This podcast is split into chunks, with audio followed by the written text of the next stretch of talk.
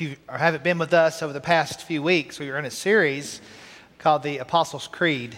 And we are doing what few Southern Baptist churches do. We're actually reciting the Apostles' Creed together. And we're taking bits and pieces of that creed and learning from the creed biblical theology about who God is. And so last week, Pastor James talked to us in his message about Jesus, uh, God's only Son. And today we'll be looking at a specific part of the creed, but I've entitled today's message, More Than Just a Man. More than just a man. And I thought about how can I illustrate the fact that Jesus is more than just a man.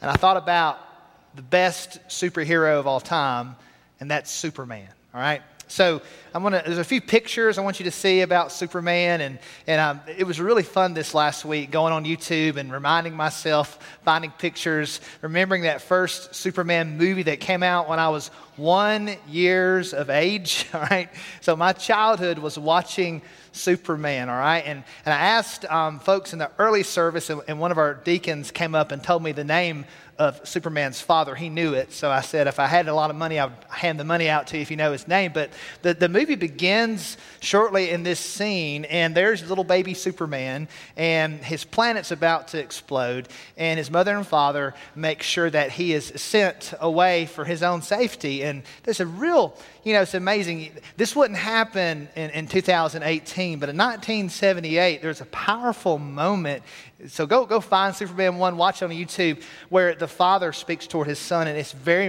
much like the Father in heaven speaking toward Jesus. It's really neat. So I know exactly what they were going for in that opening scene. So they send Jesus, I send, send Superman, all right?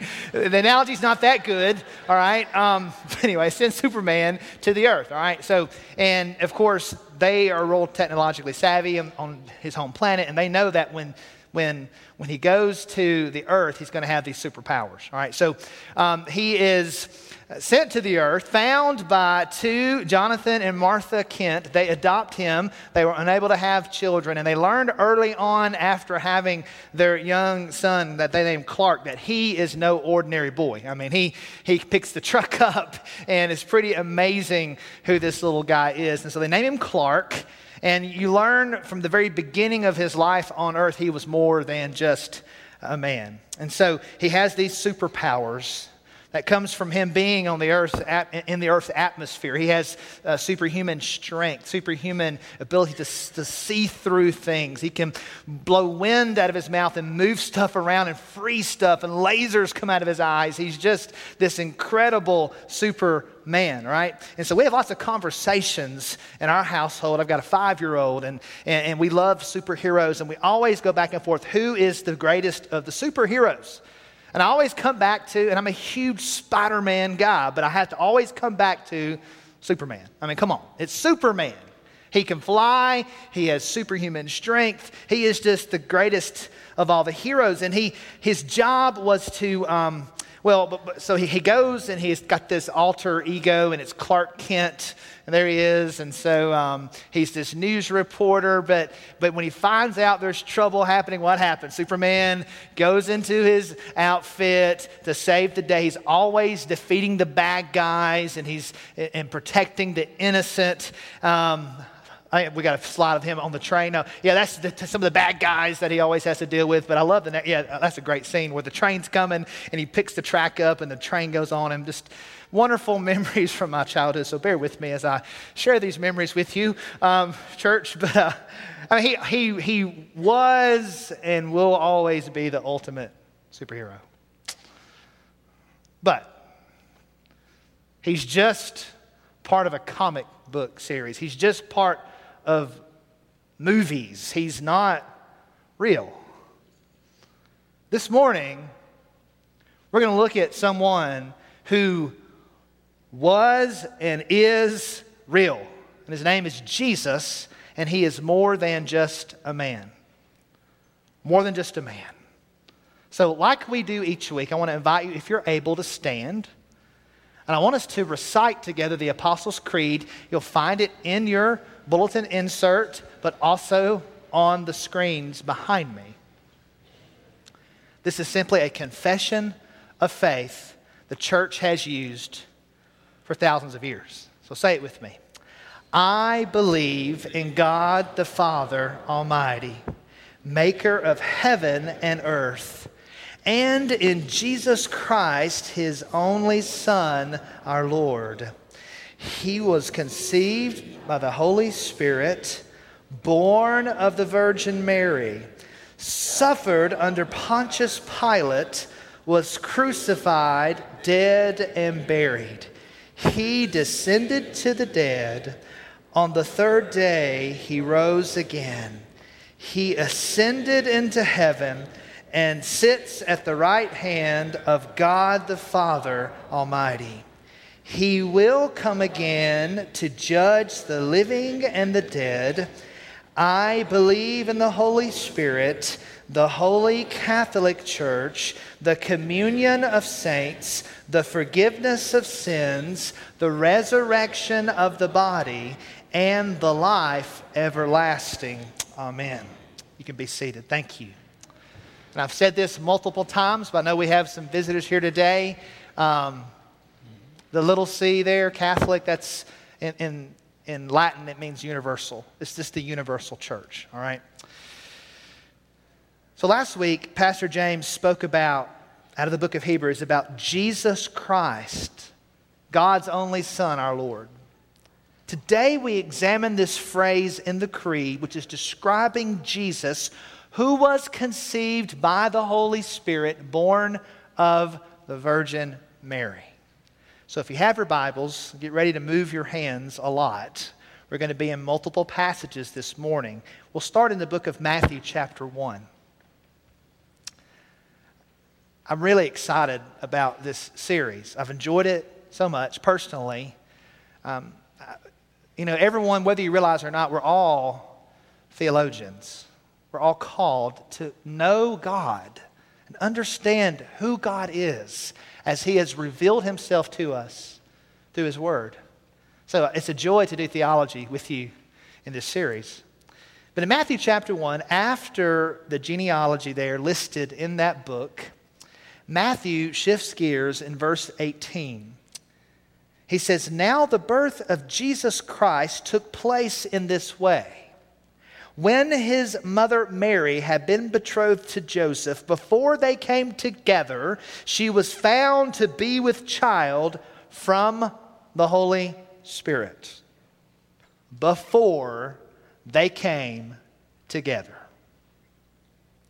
Matthew uh, 120 is the last half of that verse. Before we read that, you need to know that we're told about Joseph in verse 19, how he plans to divorce her quietly.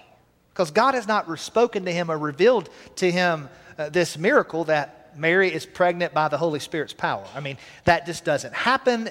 He doesn't he knows that she's pregnant. He can only conceive of it one way, and he is planning to divorce her. Yet God, in His mercy, comes to him in verse uh, 20. God sends an angel the angel says this, verse 20, last half Joseph, son of David, that means he's a descendant of King David.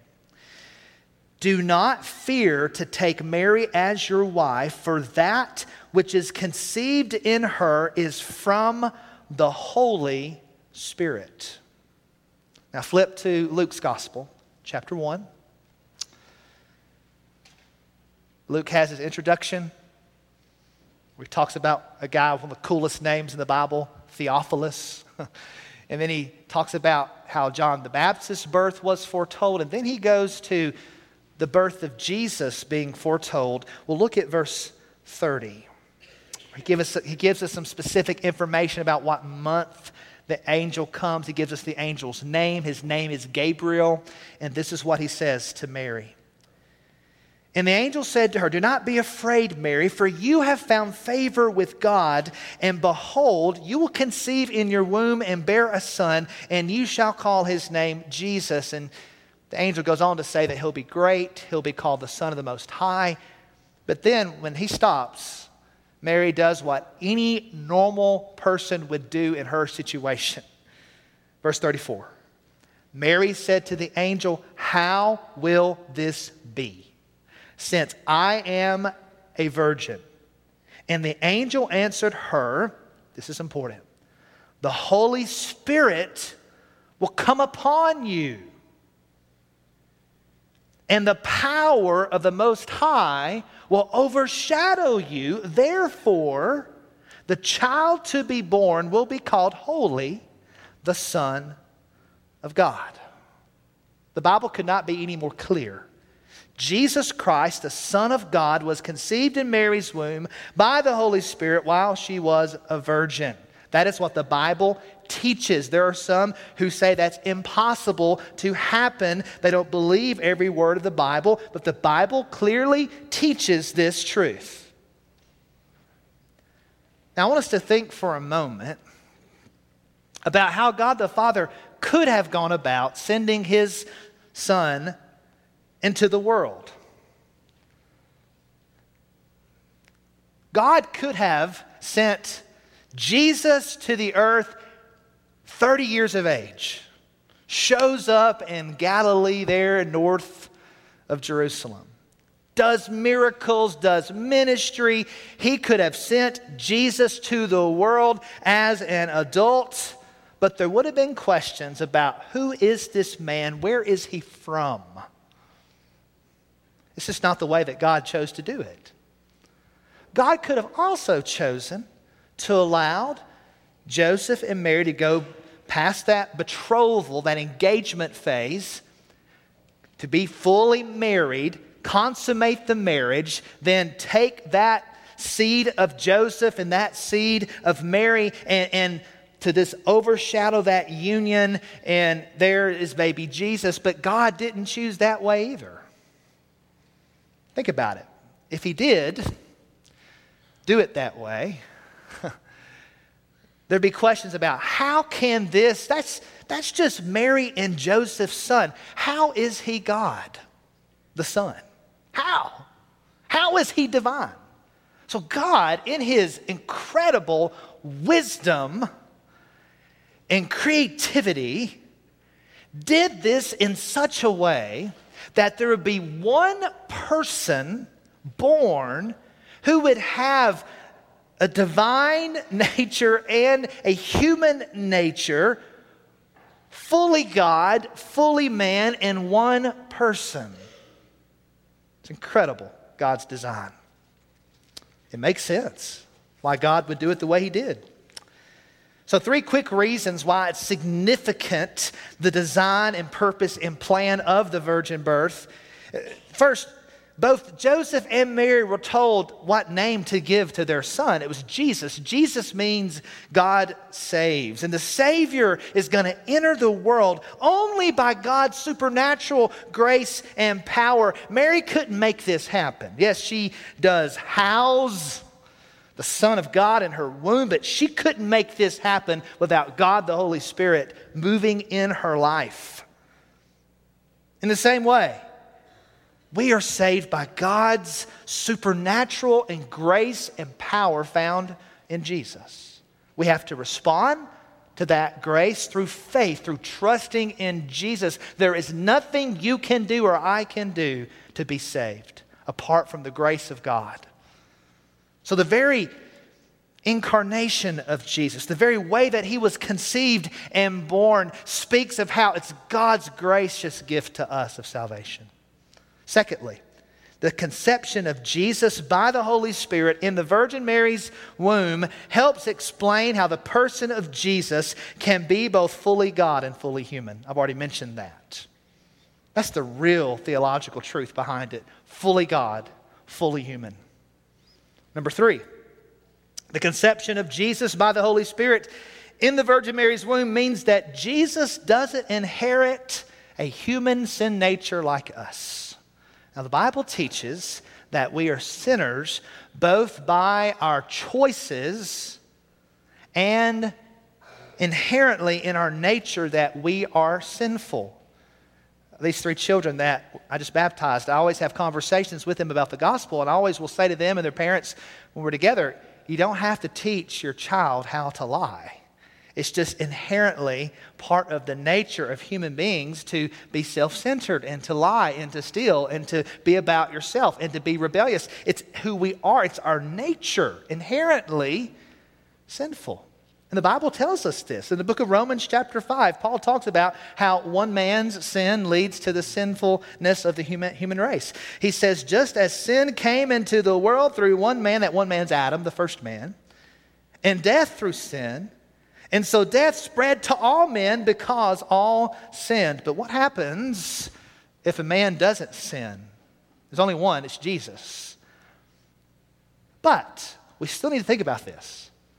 Just because the Bible refers to Adam as the head and as, as the one who, you look at genealogy, it goes through the father to the son, yet, sorry, ladies, you're sinful too. I mean, we're all sinners.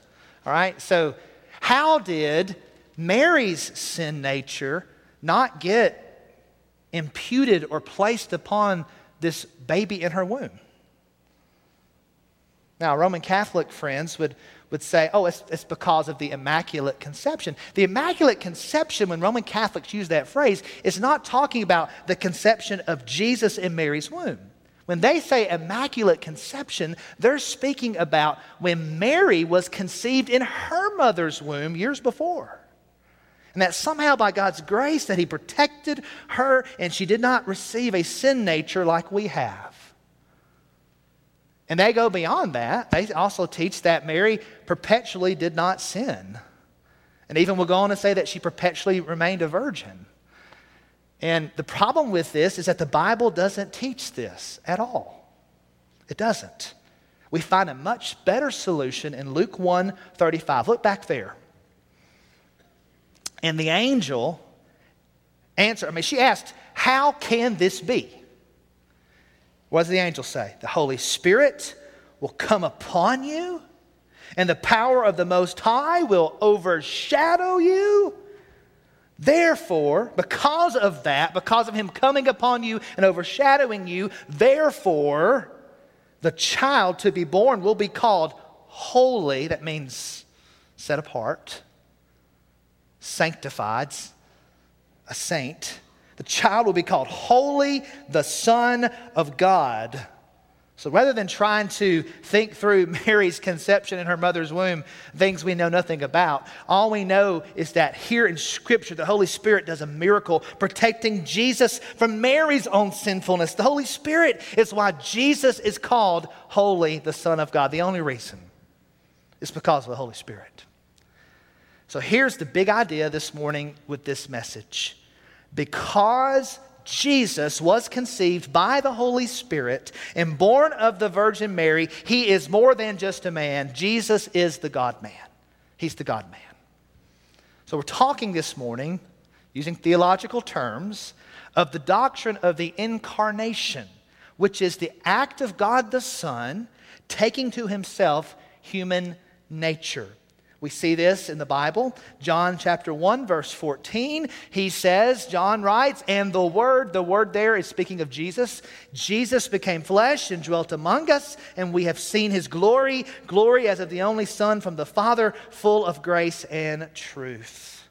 So, why did Jesus Christ become a man? Why did he take on human flesh? There are really multiple benefits and reasons why I'll just focus on one with this verse, 1 Timothy 2 5. I think this is the most important reason why God the Son became a man. Paul says there is one God, and there is one mediator between God and men, the man, Christ Jesus. Isn't it interesting that Paul sees the, the significance of saying he is the man, Christ Jesus? Now, he could say, the God, Christ Jesus. And that's true. Jesus Christ is God the Son. Jesus Christ is God. Jesus Christ is man. Is it confusing? A little bit, sure, but it's both true. But he says there's a mediator between God, who Jesus already is, and mankind, which is who we are, and that mediator is Jesus, the God man. Significant that he says the man, Christ Jesus.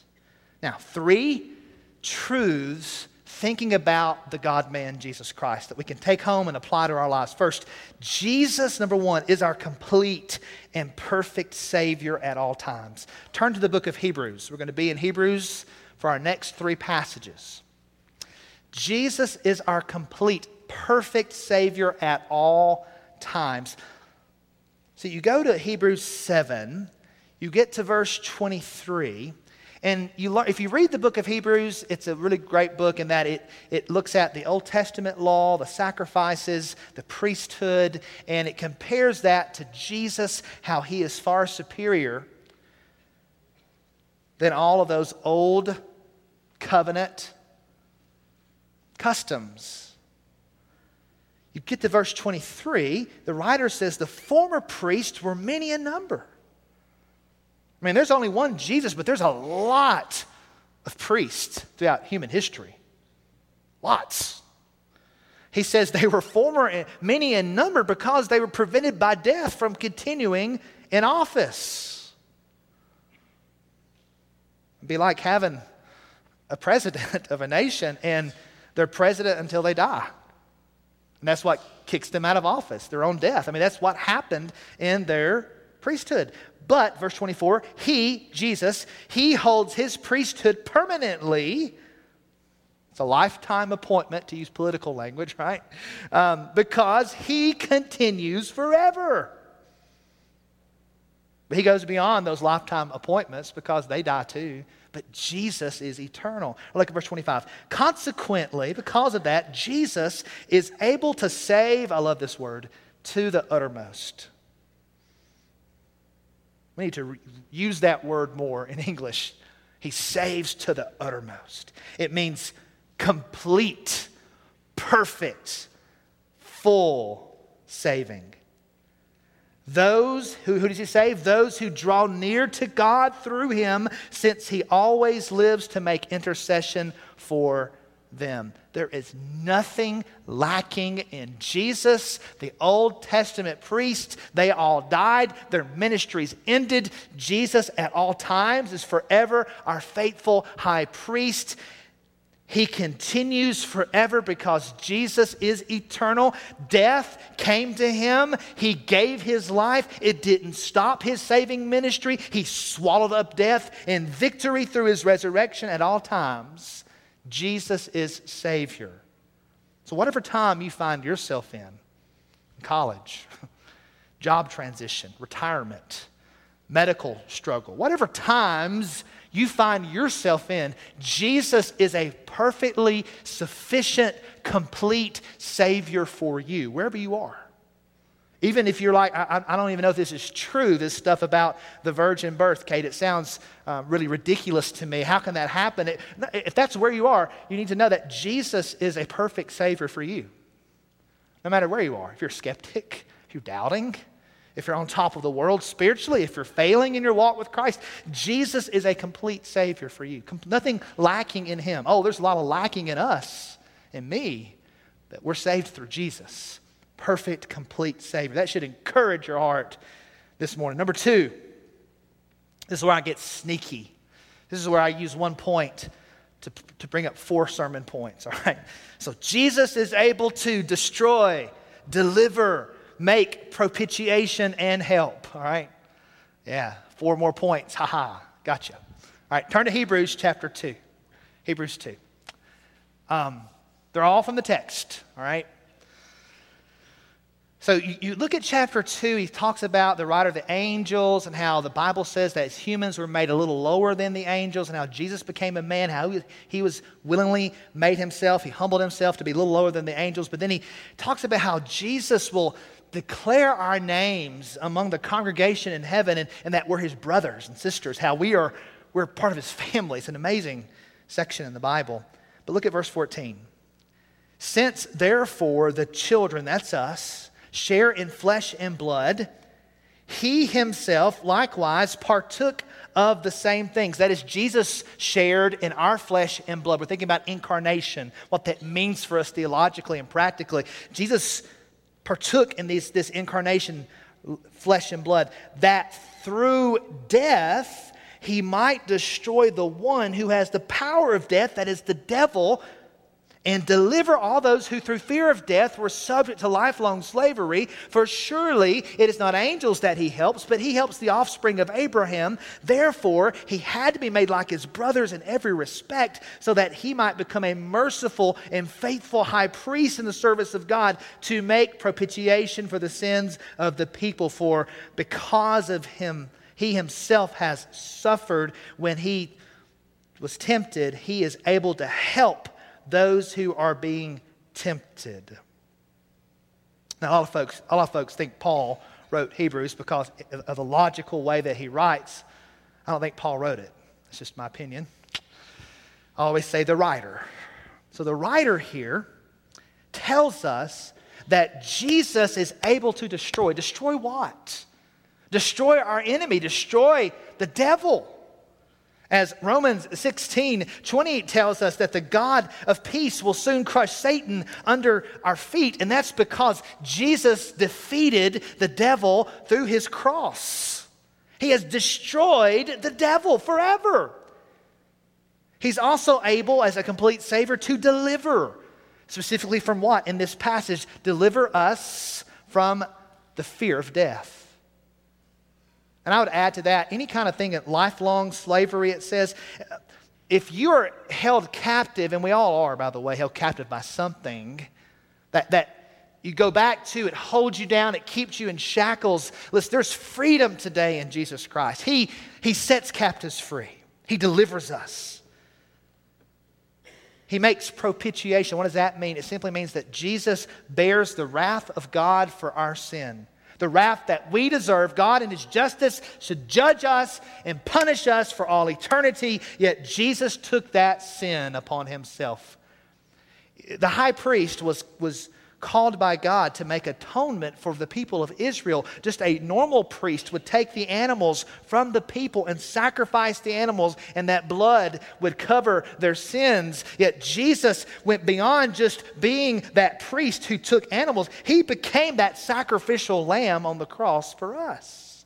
The high priest became the slaughtered lamb to make propitiations, to save us from our sins. And this is the greatest news that I've talked about this morning that we can be forgiven of all our sin. I get an amen. I mean, that is good news for me, at least, and for all of us here today, if you're honest, that Jesus covers our sins through his sacrificial work on the cross and resurrection. And Jesus is our help. I love these words in verse 17. He's merciful, He's faithful. He suffers as we suffer when He is tempted, that He might be able to help those of us who are tempted. The Bible says that all of us are tempted.